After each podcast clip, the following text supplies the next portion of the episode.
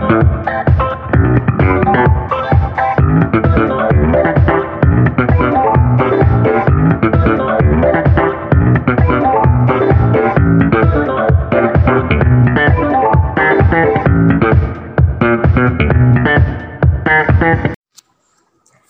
วัสดีค่ะ ยินดีต้อนรับสู่ Back for the Future เรียนรู้อดีตเพื่อเข้าใจอนาคต episode ที่ 5 ค่ะ วันนี้นะคะ ดิฉันนัชชาพัฒน์อมรกุล จาก Thailand Political Database ก็อยากจะมาชวนท่านคุยค่ะ ในเรื่องเดิมๆนะคะ ที่เราก็ยังหมกมุ่น แล้วก็ยัง move on ต่อไปไม่ได้นะคะ ก็คือเรื่องของไวรัสโคโรนาอีกแล้วค่ะ เมื่อสัปดาห์ที่ผ่านมานะคะ องค์การอนามัยโลกนะคะ WHO ก็ได้ตั้งชื่อใหม่นะคะ ให้กับไวรัสโคโรนาสายพันธุ์ใหม่นะคะ ชื่อก็ชื่อโควิดนะคะโควิด -19 นะคะโควิด -19 นี่แหละค่ะสาเหตุนะคะที่ตั้งชื่อดังนี้นะคะ ก็เนื่องจากว่าจะให้ชื่อสั้นลงนะคะ แล้วก็สามารถสื่อสารกันได้ง่ายขึ้น แล้วก็จะได้ พูดนะคะในทางเดียวกันว่า ตอนนี้เรากำลังพูดถึงไวรัสอะไรอยู่ค่ะ ในสัปดาห์ที่ผ่านมานะคะ ถ้าจะให้ wrap up ก็คือว่าข่าวหน้าหนึ่งนะคะในหลาย ๆ สื่อ ไม่ว่าจะเป็นสื่อเอเชียนะคะ สื่อของไทยเอง หรือว่าสื่อของโลกก็ยังให้ความสำคัญกับการแพร่กระจายของไวรัสอยู่ค่ะ แต่ว่าสิ่งที่แปลกอย่างหนึ่งนะคะก็คือว่า ประมาณวันที่ 12 นะคะ 12 กุมภาพันธ์เนี่ย ดิฉันได้อ่านข่าวนะคะ บอกว่าไวรัสโคโรนาน่าจะชะลอนะคะ ความร้ายแรงภายในเดือนเมษายน ค่ะดิฉันพูดไม่ผิดนะคะ เมษายนฉันก็ตกใจนะคะ ว่าอ้าวเมษายนจริงหรือนะคะทำไมถึงเป็นเดือนเมษายน แล้วก็เมื่อคลิกเข้าไปดูข้างในนะคะ ก็พบว่า เพราะว่าในอรอบต้นสัปดาห์นะคะก่อนวันที่ 12 กุมภาเนี่ยปรากฏว่าอัตราการขยายตัวของผู้ติดเชื้อนะคะ ลดต่ำลงมาก ก็คือเกาะอยู่ที่ประมาณ 30,000-40,000นะคะ ไม่ได้ขยายตัวมาก เช่นเดียวกับอัตราการตายนะคะ ก็ไม่ได้ขยายตัวมากเช่นเดียวกันนะคะณจุดจุดนั้นเนี่ยก็เลยทำให้เห็นว่า ประเทศจีนนะคะก็น่าจะควบคุมโควิดนะคะได้ในระดับหนึ่ง และในที่สุดนะคะโควิดก็น่าจะจบสิ้นนะคะไม่กลายเป็นภัยคุกคามโลกนะคะภายในเดือนเมษายน ดิฉันนอนหลับด้วยความสบายใจนะคะ ตื่นเช้าขึ้นมาค่ะคุณผู้ฟังวันที่ 13 กุมภาพันธ์ ดิฉันพบกับเรื่องใหม่ค่ะ แทบจะขยี้ตัวตาตัวเองเลยนะคะ ก็คือว่าผู้ติดเชื้อนะคะ เพิ่มมาเป็นหกหมื่นรายค่ะ ตอนนั้นในหัวดิฉันก็เกิดความมุนงงสับสนนะคะว่าหนึ่งปิดข่าวหรือเปล่านะคะ หรือว่าสองมีวิธีการตรวจที่เคร่งครัดรัดกุมมากกว่าเดิม ก็เลยสามารถทำให้รู้ว่าคนหกหมื่นกว่าคนนะคะ เพิ่มขึ้นมา เกือบเกือบครึ่งหนึ่งนะคะของวันก่อนที่อยู่ที่สี่หมื่นกว่าคนนะคะติดเชื้อโควิด -19 อันนี้นะคะดิฉันก็สงสัยอยู่เหมือนกันนะคะว่าเกิดอะไรขึ้น ทีนี้วันนี้นะคะประเด็นสำคัญที่ดิฉันพูดถึงเนี่ยมีอยู่ 3 ประเด็นนะคะ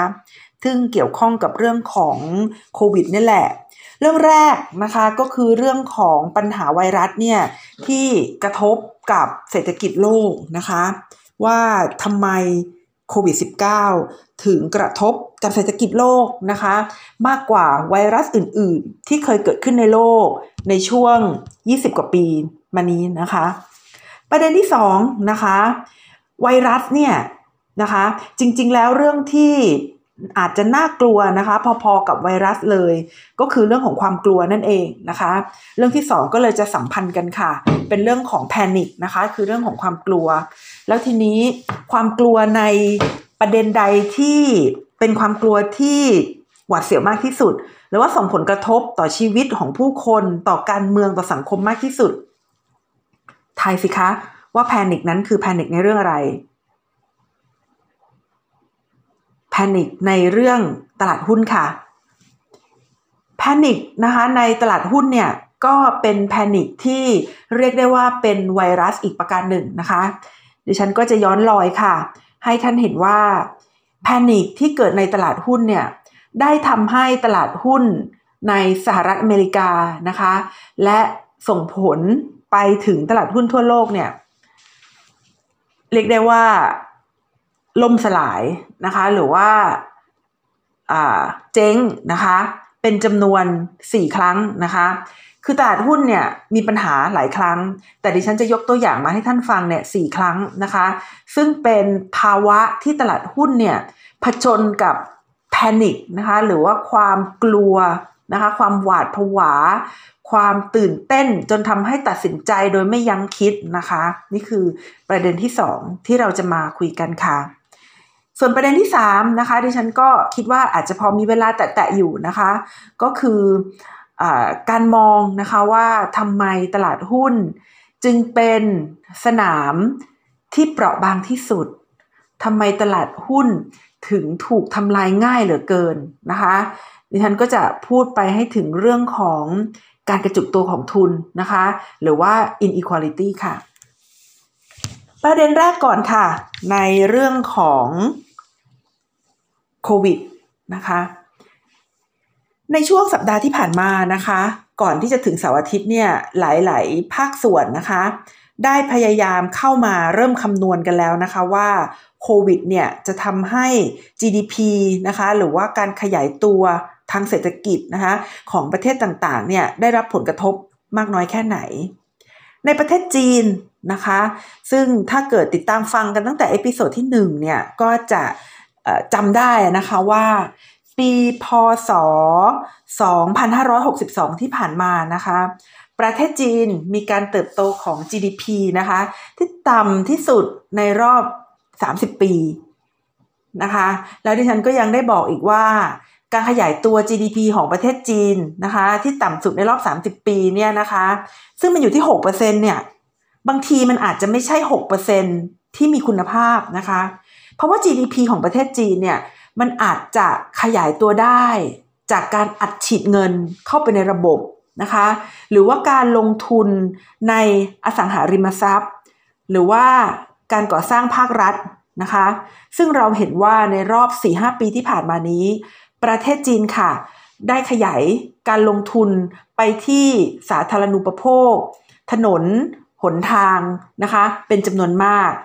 และนี่ยังไม่รวมกับผลกระทบนะคะ ที่เกิดกับในหลาย ๆ เขตเมืองของจีน ซึ่งสร้างเป็นเมืองใหญ่มโหฬารแต่ไม่มีคนเข้าไปอยู่ ก็คือ Ghost City นะคะ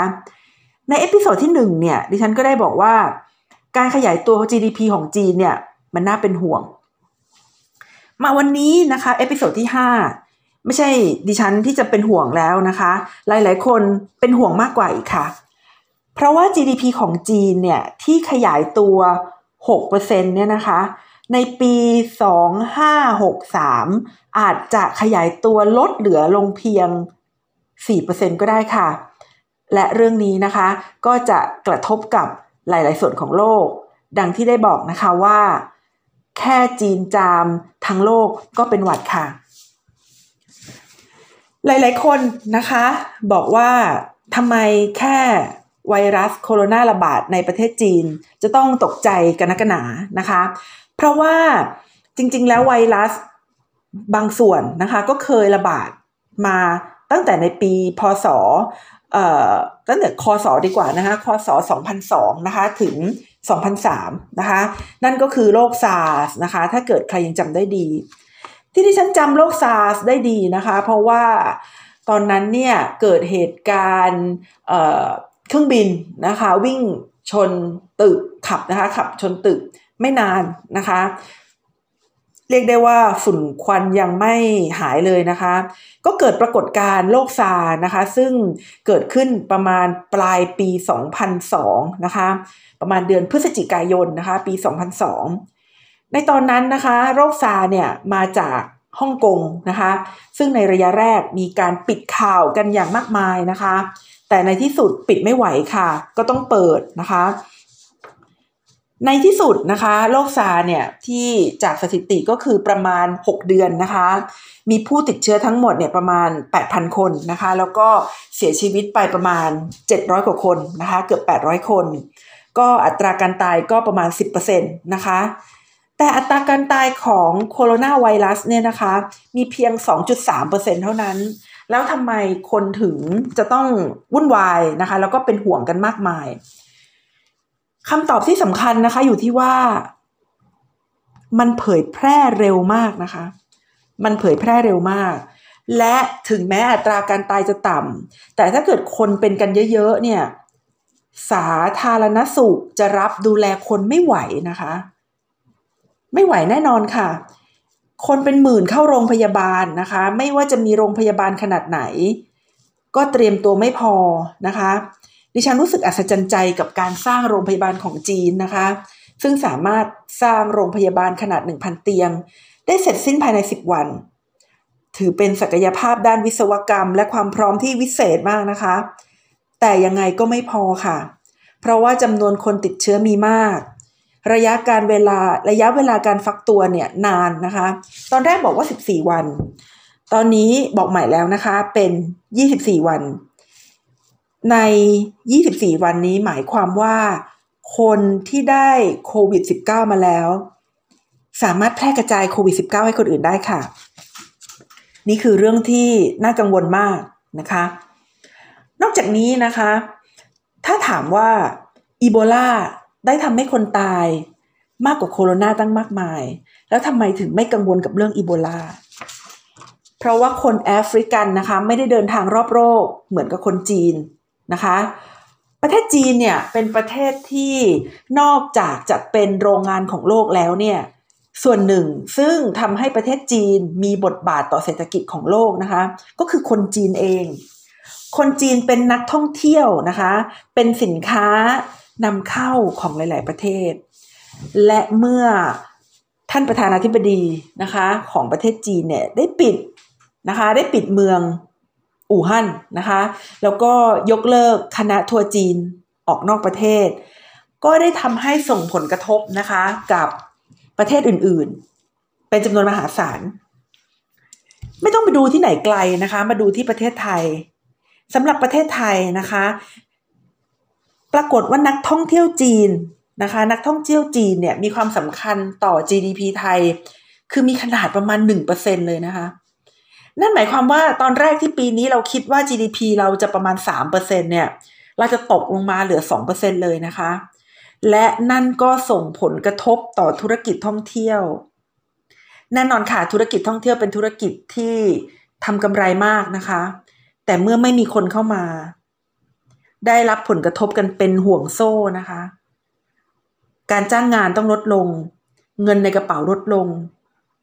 ในจุดจุดนี้นะคะ ก็ยังไม่ทราบว่าเมื่อใดที่การท่องเที่ยวจะกลับมาเฟื่องฟูอีกครั้ง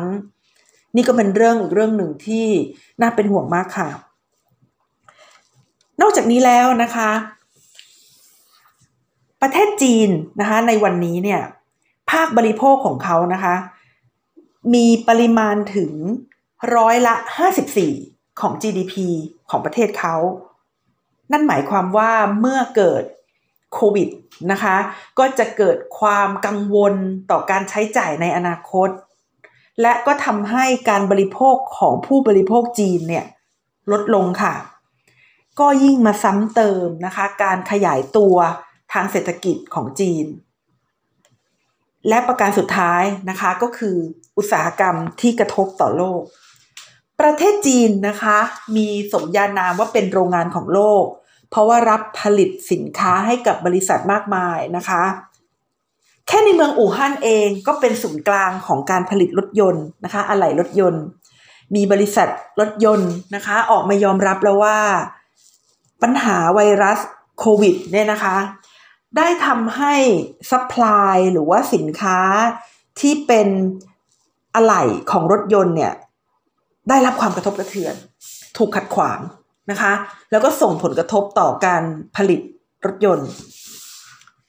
ทีนี้ความพิเศษนะคะของโครงสร้าง global supply chain เนี่ยมันอยู่ตรงนี้นะคะ คือว่าไม่ว่าบริษัทใดก็ตามนะคะ ไม่สามารถที่จะเปลี่ยนซัพพลายเออร์ของตัวเองได้ในช่วงระยะเวลาข้ามคืน ไม่มีทางนะคะ เพราะว่าการที่จะผลิตสินค้าใดก็ตามเนี่ยตามที่บริษัทกำหนดเนี่ยนะคะจำเป็นที่จะต้องพูดคุยกำหนดเกี่ยวกับมาตรฐานคุณภาพสินค้านะคะ แล้วก็ต้องพูดคุยเกี่ยวกับเรื่องโลจิสติกนะคะ ความเชี่ยวชาญในการผลิต จำนวนสินค้าที่จะสามารถผลิตได้นะคะ ในช่วงเวลาใดช่วงเวลาหนึ่งที่บริษัทเนี่ยจำเป็นที่จะต้องนำสินค้าไปขาย เป็นเรื่องที่ไม่ได้เกิดในชั่วข้ามคืน จริง ๆ แล้วเกิดกว่าจะบริษัทใดบริษัทหนึ่งเนี่ยที่จะรับผลิตสินค้าให้กับบริษัทอื่นได้นะคะ ใช้ระยะเวลานานมาก และนี่ค่ะก็คือสิ่งที่ทำให้สายการผลิตของโลกจะต้องได้รับความกระทบกระเทือน ไม่ใช่ว่า แต่เดิมนะคะ Apple เคยให้บริษัทนี้ผลิตหน้าจอ แล้วพอบริษัทนี้ไม่สามารถผลิตได้ แล้วจะเปลี่ยนไปอีกประเทศหนึ่งมันไม่ได้ง่ายขนาดนั้นนะคะ มันไม่ได้ง่ายในช่วงข้ามคืน และสิ่งที่จะกระทบต่อมานะคะ จากเรื่องของปัญหาห่วงโซ่อุปทานโลกก็คือ บริษัทต่างๆ จะไว้ใจได้อย่างไรนะคะว่า บริษัทที่รับจ้างผลิตเราเนี่ย จะสามารถยืนยันได้นะคะว่าสินค้า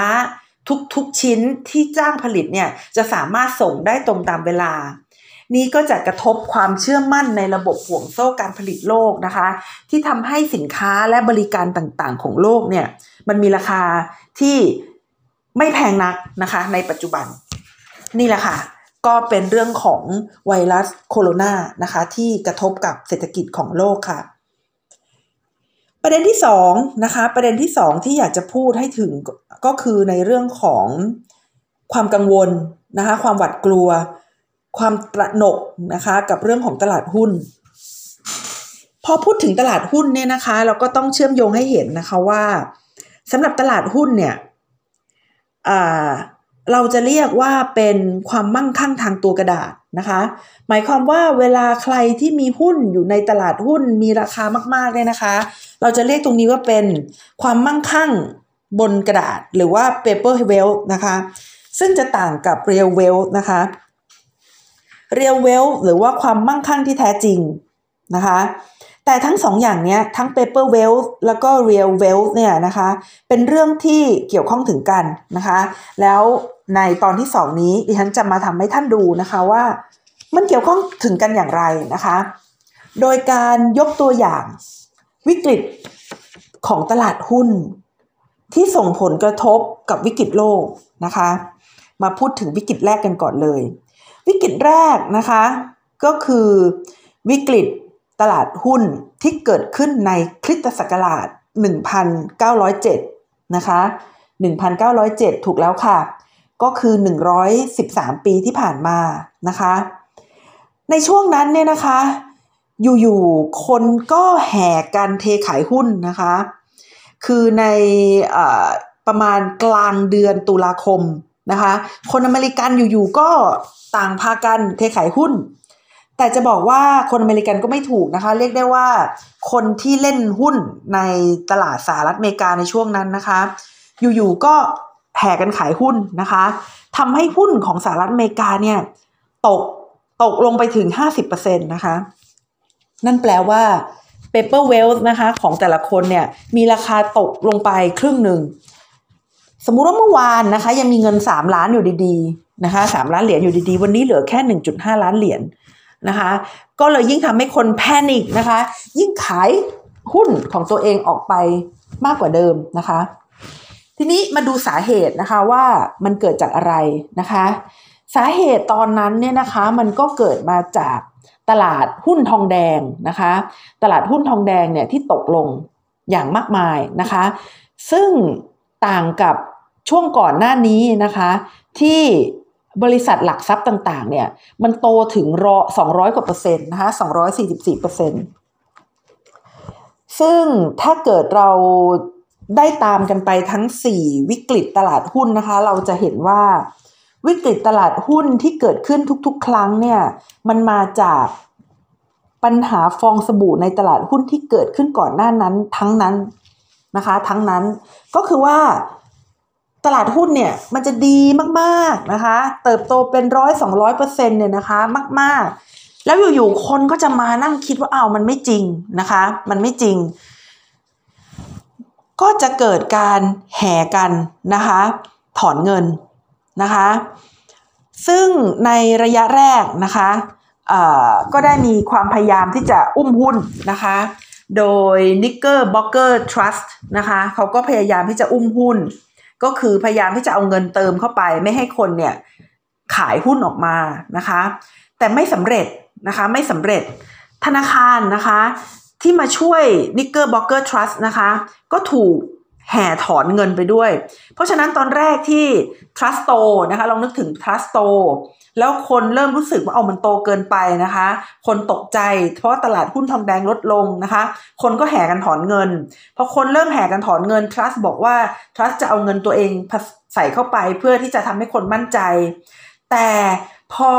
trust ต้องการที่จะอุ้มหุ้นนะคะ แต่ก็ไม่สำเร็จนะคะ ธนาคารที่มาช่วย trust อุ้มหุ้น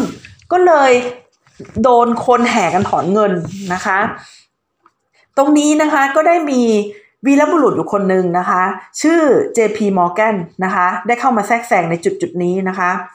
เขาได้ประชุมกับธนาคารต่างๆนะคะ แล้วก็บอกว่าภายใน 10 นาทีจะต้องรวบรวมเงินให้ได้ 25 ล้านเหรียญนนะคะ แล้วเขาก็ทำได้นะคะ ก็คือประมาณ 16 นาทีนะคะ เขาก็สามารถรวบรวมเงินได้นะคะ ก็ใกล้เคียงกับตัวเลข 25 ล้านเหรียญนั่นแหละ ก็คือ 26จุด ขอโทษค่ะ 23.6 ล้านเหรียญนนะคะ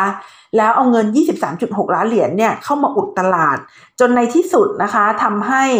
สามารถใช้เงินนะคะใช้เงินไป 19 ล้านนะคะ ก็เหลือเงินอยู่ แต่ในวันรุ่งขึ้นมันก็ตกลงอีกนะคะ มันมีเกร็ดเล็กน้อยนะคะ มันมีเกร็ดเล็กน้อยในช่วงที่ JP Morgan เนี่ยเข้ามาช่วยอุ้มหุ้นนะคะ ก็คือเขาบอกว่า มันจะดีมากเลย ถ้าคน ไม่แห่กันขายหุ้นนะคะ ก็แปลว่า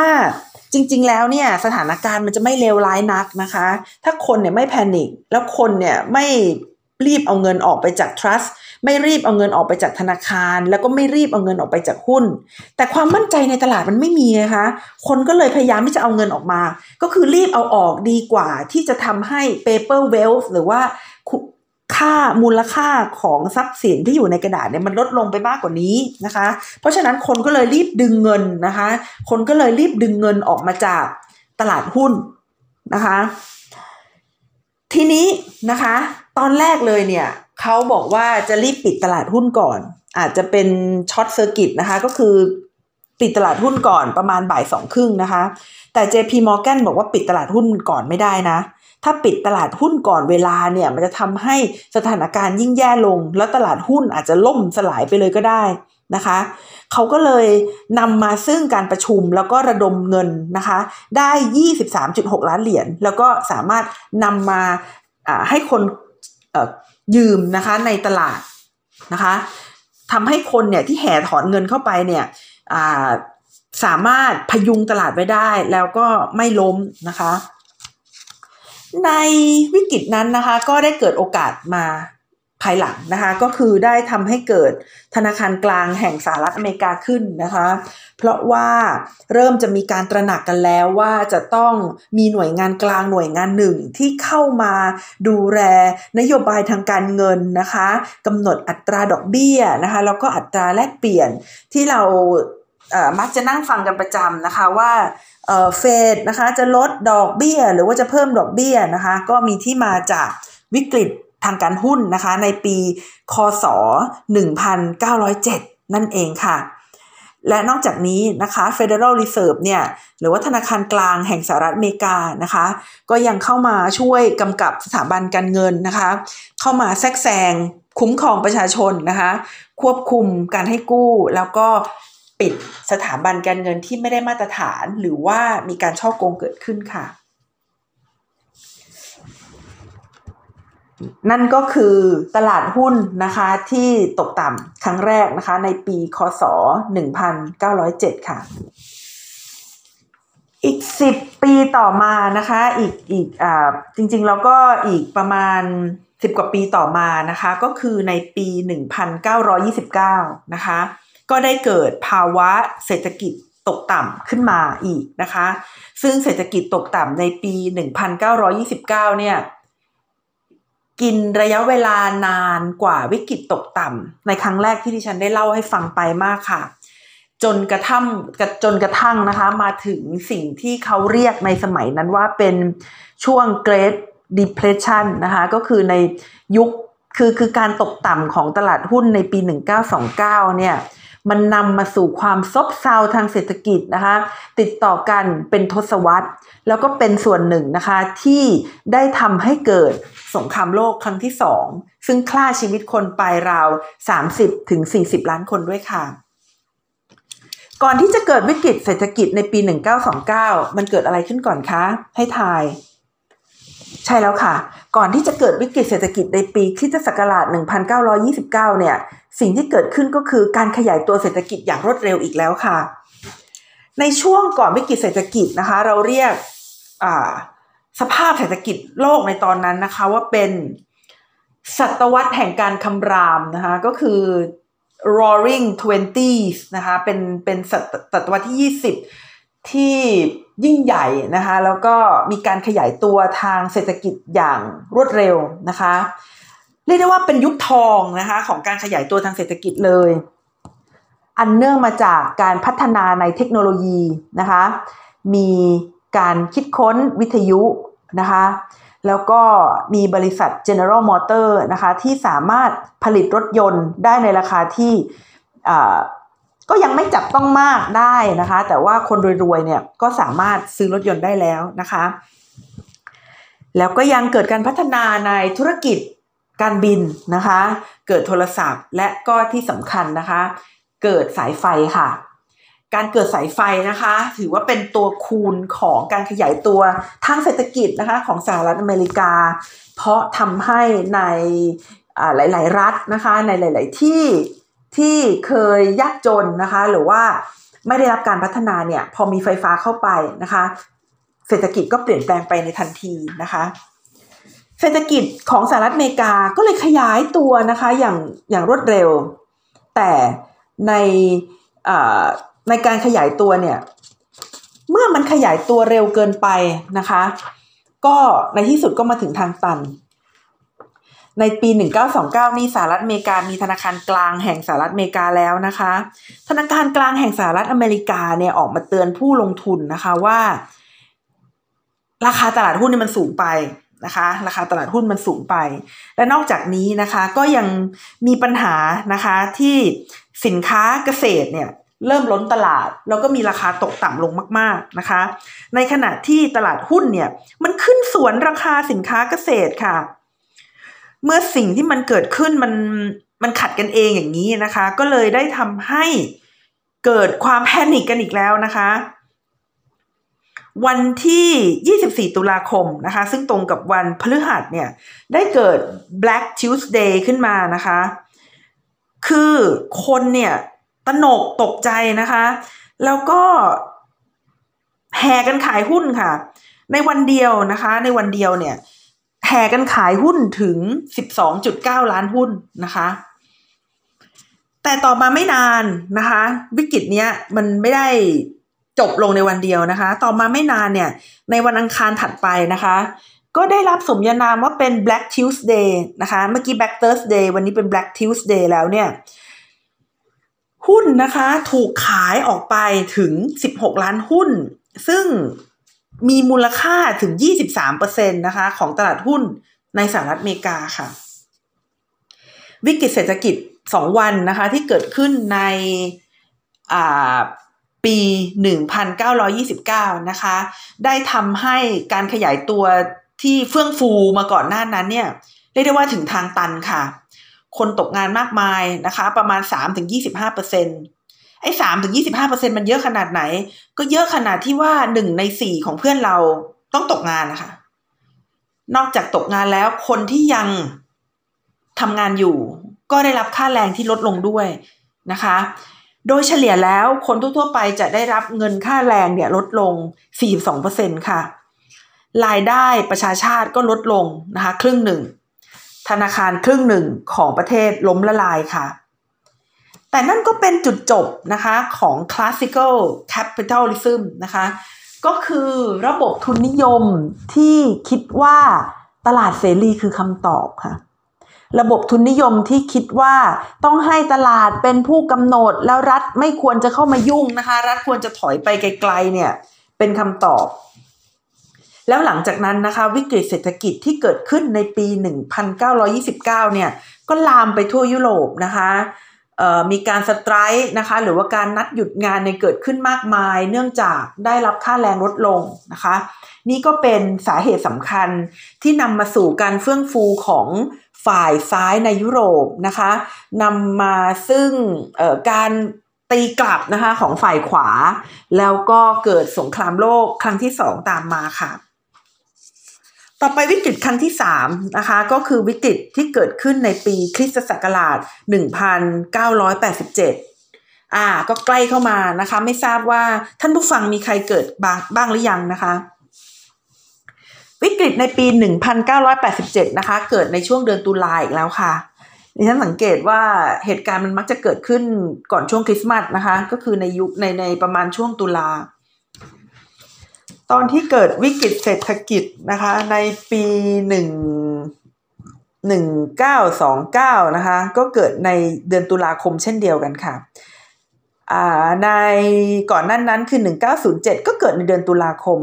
อันนี้ไม่ได้มีอะไรนะคะ ไม่ได้มีอะไรที่เกี่ยวกับเรื่องเรื่องเดือนหรอกแต่ว่าอพอดีมันมาเจอกันพอดีนะคะ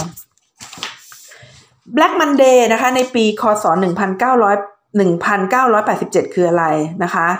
ตรงนี้เนี่ยตลาดหุ้นเนี่ยอ่าเหมือนเดิมค่ะใช่ใช่คือก่อนหน้านั้นเนี่ยหุ้นขึ้นเร็วเกินไปค่ะ หุ้นขึ้นเร็วเกินไปนะคะ ก็คืออ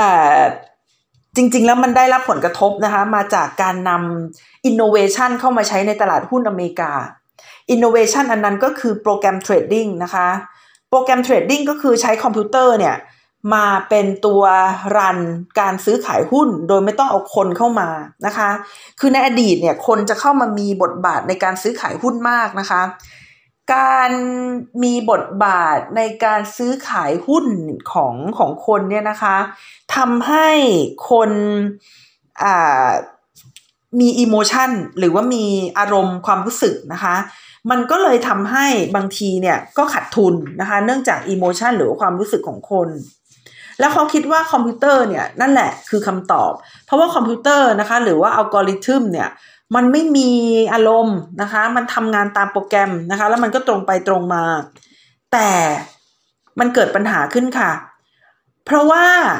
คอมพิวเตอร์เนี่ยนะคะ มันก็ทำงานตามที่มนุษย์กำหนดนะคะ หมายความว่าพอ หุ้นตกนะคะคอมพิวเตอร์ก็เทขายจนหมดนะคะ อย่างเช่นกำหนดไว้ว่า พอหุ้นตก 10%ให้เทขายนะนะคะพอมันตก 10%ก็เทขายจริง ๆนะคะ แล้วคอมพิวเตอร์ทั้งโลกก็แห่กันเทขาย แล้วพอคนที่เห็นคอมพิวเตอร์เทขาย คนก็เทขายเข้าไปใหญ่นะคะ คนก็ยิ่ง panic ปัญหาก็เลยเกิดขึ้นนะคะ ก็คือเกิดเป็นวิกฤตเศรษฐกิจนะคะ ในปีคริสตศักราช 1987 นะคะ ตอนนั้นเนี่ยเรียกได้ว่าเป็น panic sell นะคะ ตลาดหุ้นตกลงไปถึง 22.6%ค่ะ ต่อมานะคะวิกฤตเศรษฐกิจที่อยู่ใกล้เราหน่อยนะคะ ก็เข้าใจว่าหลาย ๆ ท่านก็น่าจะเกิดแล้วนะคะ คือประมาณปี 2008 ถึง 2009 นะคะ วิกฤตเศรษฐกิจอันนั้นเนี่ยหลายๆคนก็พูดหลาย ๆ ชื่อนะคะ บางคนก็พูดว่าเป็น subprime นะคะ บางคนก็บอกว่าเป็นวิกฤตแฮมเบอร์เกอร์นะคะทีนี้คำว่า subprime เนี่ยมันมาจากอะไรนะคะ เรารู้ว่าคำว่าแฮมเบอร์เกอร์เนี่ยมันมาจากอาหารประจำชาตินะคะ ของสหรัฐอเมริกาที่คนอเมริกาชอบกินแฮมเบอร์เกอร์มันเกิดขึ้นที่อเมริกาก็เลยเรียกว่าเป็นแฮมเบอร์เกอร์นะคะ เพราะมันเพราะวิกฤตเศรษฐกิจเนี่ยมันเคยเกิดขึ้นที่ประเทศไทยแล้วเขาก็เลยเรียกว่า ต้มยำกุ้งนะคะ พอดีมันเกิดขึ้นที่อเมริกาก็เลยเรียกว่า Hamburger Crisis แต่ว่าชื่อที่เป็นทางการกว่านั้นนะคะของ Hamburger Crisis ก็คือวิกฤต Subprime นะคะหรือว่า Subprime Crisis ทำไมจึงเรียกว่า Subprime นะคะ ปกติเนี่ยเราจะเข้าใจว่าคำว่า Prime นะคะ Prime ก็คือเจ๋งเหนือนะคะ Sub นี่มันแปลว่ารองนะคะ เพราะฉะนั้น Subprime ก็คืออ่า อะไรที่มันเป็นสองรองมาจากที่หนึ่งนะคะ ตลาด Subprime ก็คือตลาดชั้นสองนะคะหรือว่ากลุ่มบุคคลนะคะที่มีความสามารถในการใช้หนี้น้อยกว่าตลาดชั้นหนึ่งนะคะก็คือถ้าเกิดคุณเนี่ยสามารถใช้หนี้ได้ดีนะคะ ไม่ค่อยมีหนี้เสียนะคะ มีรายได้สม่ำเสมอเนี่ยคุณก็จะเป็นกลุ่มพรามนะคะพวกกลุ่มพรามเนี่ยจะ มีดอกเบี้ยที่น้อยกว่ากลุ่มซับพลามนะคะ กลุ่มซับพลามเนี่ยก็จะอาจจะต้องเสียดอกเบี้ยเยอะกว่า เพราะว่ามันมีความเป็นไปได้ที่กลุ่มซับพลามจะเบี้ยวหนี้มากกว่ากลุ่มพรามนะคะ ทีนี้กลุ่ม Subprime ก็เลยมักจะถูกปฏิเสธนะคะ จากสถาบันการเงินต่างๆ ยกเว้นว่าเขาจะจ่ายดอกเบี้ยเนี่ยให้กับสถาบันการเงินมากกว่ากลุ่ม Prime นะคะ แต่ว่า การกลับตรงกันข้ามนะคะ คือว่ากลุ่ม Subprime เนี่ยมักจะได้รับความสนใจจากตลาดสินเชื่อมากกว่ากลุ่ม Prime เพราะว่ากลุ่ม Subprime เนี่ยเป็นกลุ่มที่ให้ดอกเบี้ยได้สูงกว่ากลุ่ม Primeนะคะเอ่อแล้วกลุ่มซับพลามเนี่ยเขากู้เงินมาทำอะไรนะคะเขากู้เงินมาซื้อบ้านค่ะ เพราะว่าบ้านในสหรัฐอเมริกาในช่วงหลังๆนะคะ ก่อนเกิดวิกฤตเศรษฐกิจเนี่ย มีราคาสูงขึ้นนะคะ ในขณะที่รายได้ที่แท้จริงนะคะ ของกลุ่มซับพลามเนี่ยไม่ได้สูงขึ้นเท่าราคาบ้านที่เพิ่มขึ้นนะคะเขาก็เลยกู้เงินเนี่ยมาซื้อบ้าน แล้วเมื่อกู้เงินมาซื้อบ้านเนี่ยนะคะ ก็ปรากฏว่าเออราคาของบ้านเนี่ยก็สูงขึ้นนะคะ พอราคาบ้านสูงขึ้น คนก็คิดว่า โอ้นี่แหละ นี่แหละ เป็นหนทางในการเก็งกำไรของเขาได้นะคะ คนที่อยู่ในตลาดซับพลามก็ยิ่งพยายามออกมากู้เงินเพื่อซื้อบ้านกันใหญ่นะคะ พวกอสังหาริมทรัพย์นะคะอ่าไม่ว่าจะเป็นบ้านคอนโดหรืออะไรต่างๆ ก็คือกู้เงินมาซื้อกันใหญ่ พวกสถาบันการเงินก็รีบให้นะคะ รีบให้เข้าไปใหญ่เลย เพราะฉะนั้นนะคะราคาบ้านและที่ดินในสหรัฐอเมริกาเนี่ยก็มีแนวโน้มที่จะพุ่งสูงขึ้นไปเรื่อยๆเรื่อย นะคะ แต่เมื่อราคาอสังหาริมทรัพย์นะคะ ไม่ได้พุ่งสูงขึ้นเรื่อยๆ อย่างที่คิดนะคะ แต่กลับค่อยๆ ลดต่ำลงมา ลูกหนี้นะคะ ที่เคยกู้ไปขายต่อเนี่ยจึงไม่สามารถทำกำไรต่อไป และไม่สามารถจ่ายหนี้ได้นะคะ ในที่สุดสถาบันการเงินก็เลยต้องเข้าไปยึดทรัพย์นะคะ แต่พอยึดแล้วเนี่ยพบว่าทรัพย์ที่ยึดได้เนี่ยมีมูลค่าที่แท้จริงนะคะ ต่ำกว่ามูลค่ากระดาษ นะคะก็คือ real wealth เนี่ยมันต่ำกว่า paper wealth นะคะ แล้วใครที่จะโชคร้ายอะคะแน่นอนที่สุดค่ะ บริษัทอสังหาริมทรัพย์นะคะ ก็เลยอ่อนแอลงนะคะ จนในที่สุดเนี่ย ก็บริษัทที่เก่าแก่นะคะ Lehman Brothers ก็ได้ล้มละลายลงนะคะ จากวิกฤตเศรษฐกิจครั้งนั้นนะคะ ดัชนีหุ้นเนี่ย ก็ได้ตกต่ำ ถึง 60%นะคะนำไปสู่การเลิกจ้างแรงงานเป็นจำนวนมากนะคะ ก็ถ้าทันทีก็คือ 2.6 ล้านตำแหน่งนะคะ แล้วก็หลังจากนั้นอีกเป็นระยะเวลานาน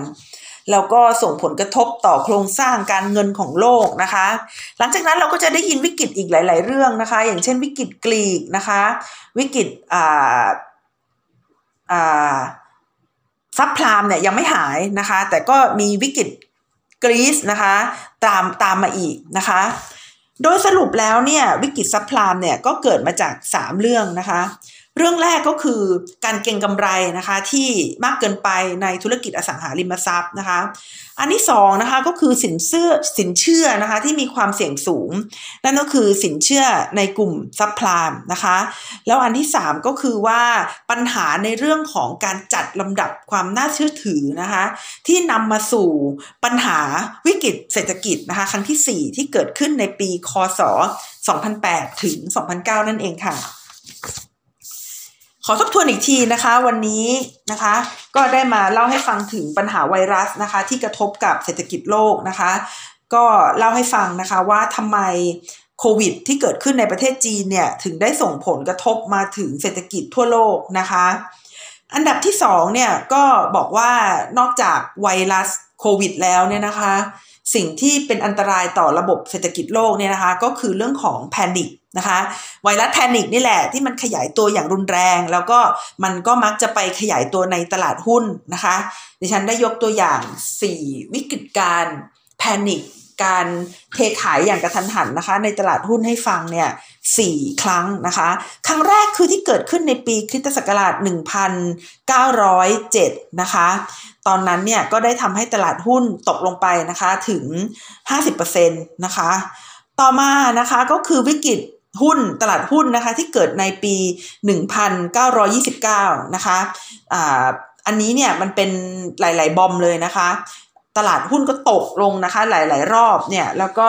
ได้นำมาสู่ยุคยุคสมัยแห่งความตกต่ำทางเศรษฐกิจนะคะ ซึ่งกินระยะเวลาหลังจากนั้นเนี่ยอีกเป็นสิบกว่าปีนะคะ แล้วก็นำมาสู่สงครามโลกครั้งที่สองด้วยนะคะวิกฤตครั้งที่สามนะคะก็คือวิกฤตเศรษฐกิจที่เกิดขึ้นในปีคริสตศักราช 1987 นะคะ ที่เกิดมาจาก การที่นำคอมพิวเตอร์นะคะ หรือว่าอัลกอริทึมเข้ามาใช้ในการซื้อขายหุ้นจนในที่สุดแล้วทำให้คอมพิวเตอร์ทุกตัวได้เทขายหุ้นออกมา แล้วคนก็เทขายตามคอมพิวเตอร์อีกนะคะ แล้วก็ล่าสุดนะคะก็คือวิกฤต Subprime ที่นำมาสู่การล้มละลายของบริษัท วานิชธนกิจนะคะที่มีอายุ เก่าแก่ที่สุดแห่งหนึ่งของโลกค่ะ ก็นอกจากโควิด แล้วก็ยังมีแพนิคอีกนะคะ ที่เป็นโรคร้ายที่สำคัญนะคะ ในเศรษฐกิจโลก ต่อมานะคะโรคร้ายที่สำคัญอีกตัวหนึ่งนะคะ ที่อยากจะเล่าให้ฟังก็คือเรื่องของการกระจุกตัวของทุนนะคะ ตรงนี้เนี่ยดิฉันขอเล่าให้ฟังอย่างสั้นๆไว้นะคะว่า ตรงนี้เนี่ยมันทำอ่ามันทำให้เห็นคือคือจากข้อหนึ่งกับข้อสองที่พูดมานะคะ ก็คือเรื่องของปัญหาไวรัสที่กระทบต่อตลาดหุ้น กระทบต่อเศรษฐกิจโลกเนี่ยนะคะ กับเรื่องแพนิคในตลาดหุ้นเนี่ยสองตัวนี้นะคะเป็นตัวที่ทำให้เราเห็นตัวที่สามนะคะ ก็คือว่ามันเกิดการกระจุกตัวของเงินอย่างมากนะคะ จนกระทั่งเงินที่มันอยู่ในกระดาษเนี่ย มันมีสาระที่จะทำให้เงินจริง ๆ ได้รับผลกระทบค่ะ สิ่งนี้นะคะมันเกิดขึ้น เพราะว่าเงินมันกระจุกตัวอยู่ที่กลุ่มคนกลุ่มเดียว แล้วเขาก็ไม่รู้จะเอาเงินมาทำอะไร เขาก็เลยเอามาซื้อกระดาษ แล้วก็เก่งกำไรแข่งกันค่ะ นี่คือปัญหา เพราะว่าถ้าเกิดเงินเนี่ยมันอยู่ที่ตัวคนอย่างเท่าเทียม แค่กระจายให้ได้อย่างเท่าเทียมกันมากกว่านี้นะคะ เมื่อเงินมันไม่ได้อยู่ในกระดาษ แล้วก็การเพิ่มขึ้นของมูลค่าเนี่ยมันเพิ่มขึ้นจาก productivity หรือว่ามันเพิ่มขึ้นจากการมีสินค้าของการผลิตที่แท้จริงนะคะ วิกฤตเศรษฐกิจเนี่ยจะไม่เกิดบ่อย และวิกฤตเศรษฐกิจเนี่ยมันจะไม่หวือหวานะคะ ขนาดนี้หมายความว่าถ้ามีสินค้าล้นตลาด ก็จะต้องมีวิธีการในการกำกับแก้ไขนะคะ ไม่ใช่ว่าพอเกิดอะไรขึ้น พอเกิดข่าวขึ้นแป๊บหนึ่งก็รีบเทขาย พอเกิดความมั่นใจขึ้นนิดนึงก็รีบกว้านซื้อนะคะ ภาวะความแพนิคแล้วก็ปัญหาวิกฤตเศรษฐกิจที่ตกต่ำสี่ครั้งที่ผ่านมา มันเกิดจากฟองสบู่ขึ้นทั้งนั้นเลยไงคะ ไม่มีครั้งไหนนะคะ ที่เกิดวิกฤตเศรษฐกิจโดยที่ ตลาดหุ้นมันไปดีๆ ขึ้นขึ้นลงลงสบายๆของมัน แล้ววันหนึ่งมันจะล้มไม่ใช่นะคะวิกฤตเศรษฐกิจที่เกิดขึ้นในหลาย ๆ ครั้งของโลกเนี่ยมันเกิดจากการบูมนะคะมันเกิดจากการคาดเดาว่าในอนาคตในเศรษฐกิจจะดีขึ้นกว่านี้ ดังนั้นต้องรีบซื้อซื้อซื้อซื้อซื้อซื้อซื้อเข้ามา แต่เมื่อ paper wealth มันไม่ได้ให้ผลตอบแทนที่จริง ๆ นะคะ เท่ากับ real wealth มันต้องเกิดการหวาดกลัวแล้วก็เทขาย ล้มกันไปทั่ว และเมื่อคนรวยล้มนะคะ คนรวยจะไม่เจ็บ แต่เมื่อคนรวยล้ม คนยากจนนะคะ ที่จะเจ็บปวด นี่ก็คือเรื่องที่สามที่พูดนะคะ ซึ่งเป็นประเด็นนะคะที่ได้มาจากสองประเด็นแรกที่พูด ก็ขอย้ำอีกทีนะคะ วันนี้ back for the future นะคะ เราก็พูดถึงไวรัสที่กระทบกับเศรษฐกิจโลก ตัวแรกก็คือโควิดนะคะ ตัวที่สองก็คือแพนิคที่เกิดในตลาดหุ้นนะคะ ซึ่งทั้งสองตัวนี้นะคะ ได้สะท้อนให้เห็นถึงการกระจุกตัวของเงินที่อยู่ในมือคนเพียงไม่กี่คน และสิ่งนั้นนะคะ ก็ทำให้สภาวะความมีเสถียรภาพของตลาด